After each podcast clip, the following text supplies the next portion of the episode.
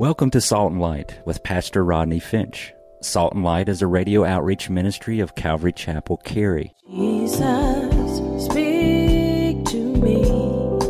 Open your word and reveal your heart to me. Salt and Light is a series of verse by verse studies through the Bible, focusing on its practical application to our everyday lives. Salt and Light is recorded live at Calvary Chapel, Cary in Apex, North Carolina. Stay tuned. At the end of the program, we will give you information on how to contact us, so be sure to have a pen and paper ready. Today, Pastor Rodney will be teaching from the book of Daniel, chapter 5. So grab your Bibles and follow along. Now, with today's teaching, here's Pastor Rodney. You know, the Bible says in Proverbs 16, you got a pen, you're going to need it. In Proverbs chapter 16, verse 18, it says, Pride goes before destruction, and a haughty spirit before stumbling. And you know, last week in chapter 4, we saw Nebuchadnezzar, who was walking around his palace, feeling secure, feeling strong, feeling successful and he's feeling secure and strong and successful about the kingdom that he has built.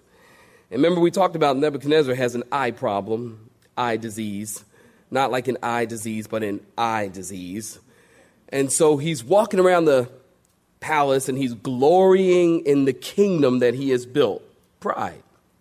Things are going great. Until one night he goes to sleep. He wakes up in a cold sweat. He's just had a dream a fearful dream. He calls the, what I like to call the pagan god squad, the magicians and the astrologers and the sorcerers, he calls them and asks them what the dream meant. They couldn't tell him. I'm amazed because every time something is asked of the magicians and the astrologers and the pagan god squad, they never know. I always wonder why are these guys on payroll? They don't know anything. They never know anything. And so the king says, You know, what does my dream mean? They don't know, but Daniel knew. Daniel could interpret the dream. The interpretation of the dream was simply this King Nebi, you're going down. If you don't repent and turn away from your pride, God will have to humble you. And he didn't repent. We talked about it last week. He didn't repent and he didn't humble himself. And for four, or for, pardon me, for seven years, he went insane and acted like an animal and lived in a field and grazed and grew hair and claws like an animal. We talked about that last week. And remember, I mentioned to you that he went from the best to a beast, from the place, or pardon me, from the palace to the pasture, and from grandeur to grazing. Well, seven years now has passed. King Nebuchadnezzar humbles himself, and now he goes the opposite way. He went from grazing to grandeur, from the pasture to the palace, from a beast to the best. And God restored him, and God blessed him. And he became what I believe, and many scholars believe, a Christian. He became a born again believer. He became a worshiper of the true and the living God. Well, we pick up tonight in chapter 5, beginning in verse 1. Saints, if you're there, say a hearty amen. amen. Belshazzar, not Belteshazzar, Belshazzar. You want to notice that. Remember, who is Belteshazzar? Daniel. His name means God is judge. Belshazzar, this is a different guy. Don't confuse the names. Belshazzar, he's the king now. He made a great feast for a thousand of his lords or heads of state, and he drank wine in the presence of the thousand. While he tasted the wine, Belshazzar gave the command to bring the gold, the silver vessels which his father Nebuchadnezzar had taken from the temple, which had been in Jerusalem, that the king and his lords, his wives and his concubines, might drink from them. Sacrilege. This is terrible. Well, then they brought the gold vessels that had been taken from the temple of the house of God, which had been in Jerusalem, and the king and his lords, his wives and his concubines drank from them. They drank wine, and they praised the gods of gold and silver, bronze and iron, wood and stone. Stop right there. Give me your attention. Nebuchadnezzar, taking notes, Nebuchadnezzar has been dead now, beginning in chapter 5. We've heard the last about Nebuchadnezzar last week. He's been dead now for 20 years. He reigned on the throne as king of Babylon for 43 years. And now there's a new king, Belshazzar. Now, between Nebuchadnezzar, listen, turn your brain on, listen, between Nebuchadnezzar and Belshazzar, there were many kings. Here's a little bit of history of the transition. Nebuchadnezzar had a son, and his name was Evil Merodach. Now, I gotta wonder is this name in the baby boy book? Were they sitting around the table and decide, you know, what are we gonna name our son? Nebuchadnezzar and his wifey. What are we gonna name our son? Well, let's see. Let's go through the book. Well, we have, uh, I don't know, I like the name Bob. Um, well, no, honey, look at, oh, look at this name, Evil Merodach. Wow, let's name him that. I mean, did that happen? Look, if you're pregnant and you're going to have a son, can I ask you? Don't name him Evil Merodach, all right? Because kids are cruel. He'll, he'll get it at school, man. I mean, it'll be terrible for him. But, but Nebuchadnezzar, he had a son, and his name was Evil Merodach.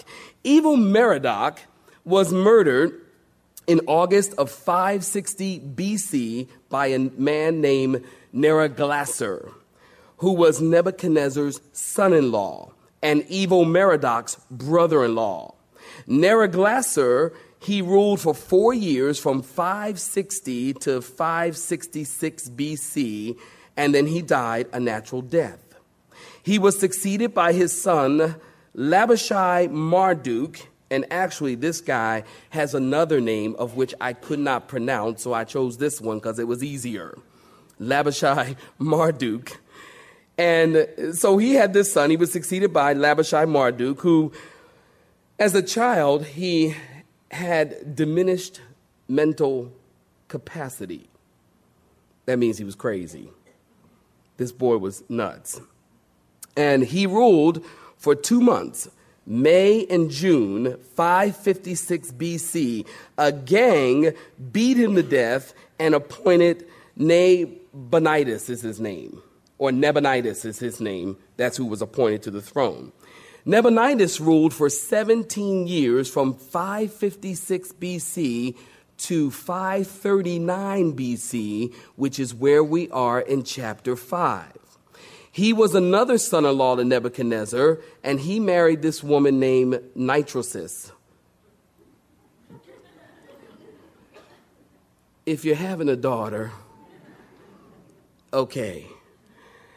So Nebuchadnezzar was leading Babylon toward the worshiping of Yahweh. Remember, he gave his life to the Lord back in chapter 4 he started turning the kingdom. The history is interesting. It's just days and days of reading about history. He started turning the kingdom toward the one, the only, the true God, Yahweh. So he tried to, to get the people to worship God. This guy, Nabonidus, he tried to restore the pagan glory of Babylon. That's where we are in chapter 5. It's 539 BC, 70 years since chapter 1. Now, I realize that you guys are good Bible students. I want you to look at verse 1 again because verse 1 says Belshazzar is the king of Babylon, not Nabonidus. This is where scholars take issue also with the book of Daniel. They say, see, one of the, the, the, points of the critics, they say, they point out this chapter. They say, according to historical records, and they are right, according to historical records, Belshazzar was not the last king of Babylon. Nabonidus was. And they are right. And the Bible's clear. The Bible says Belshazzar was the last king in Babylon. So what do we have here? Who was the king? Listen, both. Both. How so, Rodney? Get this 1854. A small clay cylinder was found in the area of southern Iraq. This small clay cylinder is in the British Museum today. In the cylinder, they found documents in 1854. They found documents that said that Nabonidus was away on a military campaign. And while he was gone, he appointed Belshazzar, his son, to rule in Babylon, which is very normal. When a king went off to fight, he would leave someone in charge in case he was killed. So Neb- left Belshazzar in charge to act as king while dad went off to fight. So both. And then the Bible says, let God be true and every man a liar. And they didn't really seriously discover this until 1854. God's word is true, saints. Amen. And you know what they say? They say every time a spade goes in the ground, it proves the word of God even more. The archaeologists, they find this and they go, oh, yeah, well, we found this. And then they, and all these, these same archaeologists are trying to disprove the Bible. That's why they're digging up stuff. And they go, oh, we found this. Well, let's see if we can find that in the Bible. Oh, yeah, there it is. We better go dig somewhere else.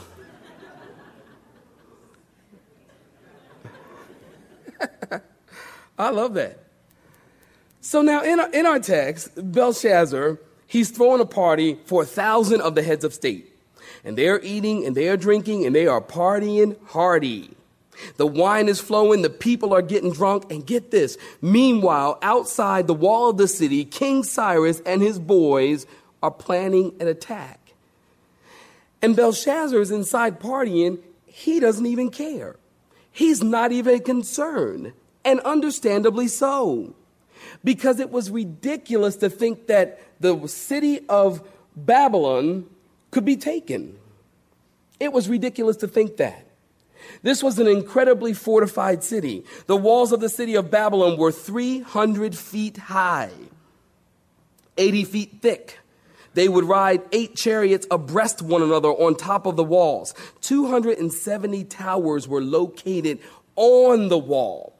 In these towers would be soldiers. As people would dare be stupid enough to try to come into the city, these soldiers all around the city, 270 towers, would just throw rocks on them and throw tar on them and light them on fire. There is no possible way anyone could get into this city. So you got Belshazzar, he's inside, he's having a party, he's relaxing. He's probably showing off for the heads of states. Like, he knows they're out there. But he's showing off. Hey, I don't even care. Who cares? I mean, they're not going to get in here. He was comfortable. He was confident. In the city of Babylon, they, we, we are told that their granary and their, and their farms and their water supply and their food supply and everything that they needed, they had enough supplies within the walls of the city for 20 years. For 20 years, they would never have to come outside of the city for anything. This was an incredibly fortified city. You understand that?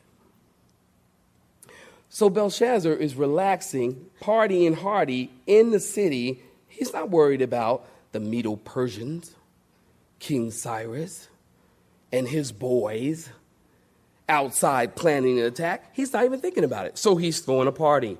Belshazzar is probably intentionally trying to send a message to the political leaders that he's not worried. And so he's thinking, let's not fear the Medes. Let's feast. Let's party. And notice there were women at the party. Women, wives, and concubines, which is very unusual for a Babylonian gathering. Never, ever, ever would women be allowed in a Babylonian party unless, no children in here, unless there were partying and orgies. This is the scene. I'm not trying to be gross, I'm trying to help you help get the picture here. This guy is something else. So they've got women there. And, and, and, and, they're drinking from the holy vessels. Did you see that? This king then decides probably in a drunken state. You know, people do crazy things when they get the drinking. Folks get drink. That's why when, you know, I don't go to them kind of parties. I'm sorry. If there's going to be liquor, I call it liquor. Okay? If there's going to be liquor there, Pastor Ronnie ain't coming. Because folks get drinking and then they start talking. Oh, you know what I mean. Say amen. I know y'all in church and everything, but y'all like, mm, I don't know nothing about that. we don't know nothing about that, Pastor. Oh, yeah, you do. Don't y'all get sanctified, all right? and folk get drinking and they drunk, and you know, before you know it, they putting lampshades on their heads and dancing around and doing a bunny hop and all that stuff. I gotta go. And they do crazy things. And so here we have Belshazzar, who is doing some crazy stuff. He takes the holy vessels. These are vessels that were obtained from Nebuchadnezzar and his attacks on Jerusalem and desecrating the, the temple there in Jerusalem and taking all of the menorah and all of the holy artifacts and all the holy vessels. And these are, these are articles and trophies. And they probably were under lock and key. Now, Belshazzar is trying to impress his political leaders and his friends, showing off. He's drunk, not thinking straight and he takes those holy vessels. Now, here's where the straw breaks the camel's back. He takes those holy vessels and he puts wine in them. And they start drinking and toasting and giving them to the prostitutes and the concubines and the wives and the women. And they just start partying. This was Belshazzar's way of boasting of his wealth and boasting of his strength. You see? You know, I was reading a report, and matter of fact, I was pretty alarmed to find this out, that talking about drinking that uh, Americans spend $33 billion on alcohol a year. That's a lot of money. And, and, one out of, and for every one heroin addict, there are 15 alcoholics in this country. Did you even know that? No, you probably wouldn't, because a heroin addict, oh my God, a hero, you're on heroin? Oh no, but but but you you have to have, you know, martini after work every day. Oh, but you're on heroin. For every one heroin addict in this country, there are 15 alcoholics. I find that interesting. Well, they take the wine, they take the alcohol, they pour it in the cups, they drank it, enjoying themselves. When all of a sudden, in verse 5, look at it, in the same hour, the finger of a man's hand appeared and wrote opposite the lampstand on the plaster of the wall of the king's palace. And the king saw the part of the hand that wrote. And then the king's countenance changed and his thoughts troubled him so that the joints of his hips were loosened and his knees began to knock. Eh, are you guys picturing this? I mean, this is a trip. Belshazzar is partying, he's drinking, he's toasting, he's yucking it up with his friends. They're probably you know, they, they're getting their boogie on or whatever. You know, they're probably doing the Macarena or something. You know, they like, you know, you know, doing a, you know, doing the Macarena when all of a sudden God shows up and spoils the party. Nebuchadnezzar is probably right in the middle of Mac arraign. Uh, he looks across the room. He sees a finger writing in the plaster of the wall. And all of a sudden, he's not drunk anymore wow, this is the quickest sober upper you ever seen. All of a sudden, he's not drunk anymore, he's sober. And not only did he get sober, but he got scared. He got so scared, the joints of his hips were loosened. Now, all right, Lord, help me to say this the best way possible. Okay, can we say kaopectate? That probably be the nicest way to say it on CD. All right? In other words, we'll just go on, all right? If you know what I mean, say amen. amen. Okay, good. Not only that, but then his knees began to knock together. I'm talking, I'm talking scared here. This guy is scared. I mean, he's so scared. He's just like, ah! He just freaked out and just lost everything and knees knocking and he, he, he lost it. I mean, you ever been so scared like you just lose it? Like, you know, I've been so scared. Somebody that come up on me and scare me like that. I just, I, I just hit them all of a sudden. I just, bam. He's like, oh, I'm so sorry, mom. I'm sorry. oh man, son, oh mom, you scared me. I can't. You know, you ever get so scared, you just lose it. I mean, you lose it. And this is what happened. He really lost it. and he's scared. And, and that really should scare him. I mean, it would scare anyone. Now, get this the Bible says, talking about Nebuchadnezzar or talking about Belshazzar, he saw the handwriting on the wall and he started to shake. You know what this did? This brought me to Revelation chapter 6, verse 16. Matter of fact, just go ahead and put your finger right here in Daniel and turn there real quick. You know it's the last book of the Bible. You know it's the last book of the Bible. Revelation chapter, notice this here, chapter 6. Because this, is a, this is a good verse. Let me get there real quick. I can't seem to get there myself. Revelation chapter 6. Look at this here. All right. All right, look, it's on page 1092. There you go. Okay. Look at Revelation chapter 6. I thought of this talking about talking about the handwriting on the wall. He began to shake. The Bible says unbelievers one day will stand before God and you know what's going to happen? They're going to shake. Look at verse 16. And the kings of the earth. Notice in verse 16, verse 15 and the kings of the earth, the great men, the rich men, the commanders, the mighty men, every slave and every free man hid themselves in the caves and in the rocks of the mountains and said to the mountains and the rocks, we're talking about in the tribulation time now, fall on us and hide us from the face of one who sits on the throne and from the wrath of the Lamb. The Bible is very, very clear unbelievers one day will stand before God and they will shake and tremble. They mock now, but they'll shake and they'll tremble before the wrath of the Lamb. A paradox. A paradox. The wrath of the Lamb. When is the last time you've seen a sign that said, Beware of Lamb? hmm. Things that make you go, Hmm. That's a paradox. The wrath of, when's the last time you've seen a growling lamb?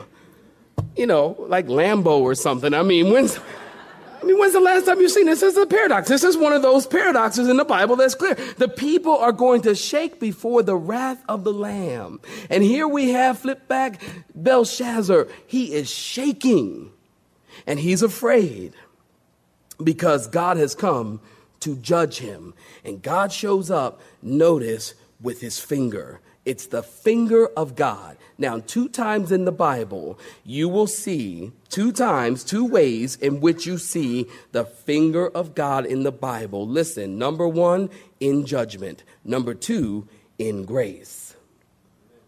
Number one, in judgment. What do you mean, Rodney? Exodus chapter 8, go read that in your own time. God told Abraham to stretch out his staff and to strike the dust. You probably know the story. And there were gnats on man and beast, and all the dust of the earth became gnats. And, and, the, and the magicians tried to do the same thing. They tried to copy God's miracle, but they couldn't. And they said to the Pharaoh, they said, This is the finger of God in judgment. And we see the finger of God in grace.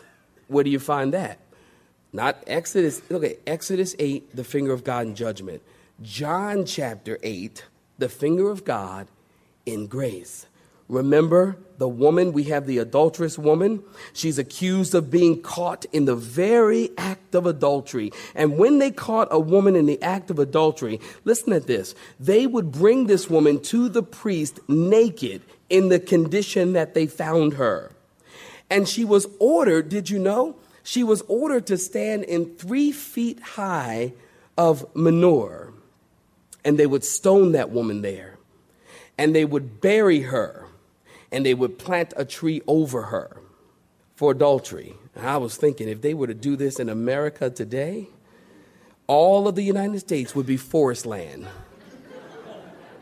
Oh, that's another sermon, y'all. And so they plant a tree over her. And, and remember, they brought this woman to Jesus. And Jesus is standing there, and everyone has a rock in their hand. You have been listening to Salt and Light, a radio outreach ministry of Pastor Rodney Finch and Calvary Chapel Cary, located in Apex, North Carolina. Join Pastor Rodney Monday through Friday at this same time. For information regarding service times, you can contact us at 1 800 293 0923. That's 1 800 293 0923. You may listen to today's broadcast in its entirety by visiting the media library on our website at cccary.org.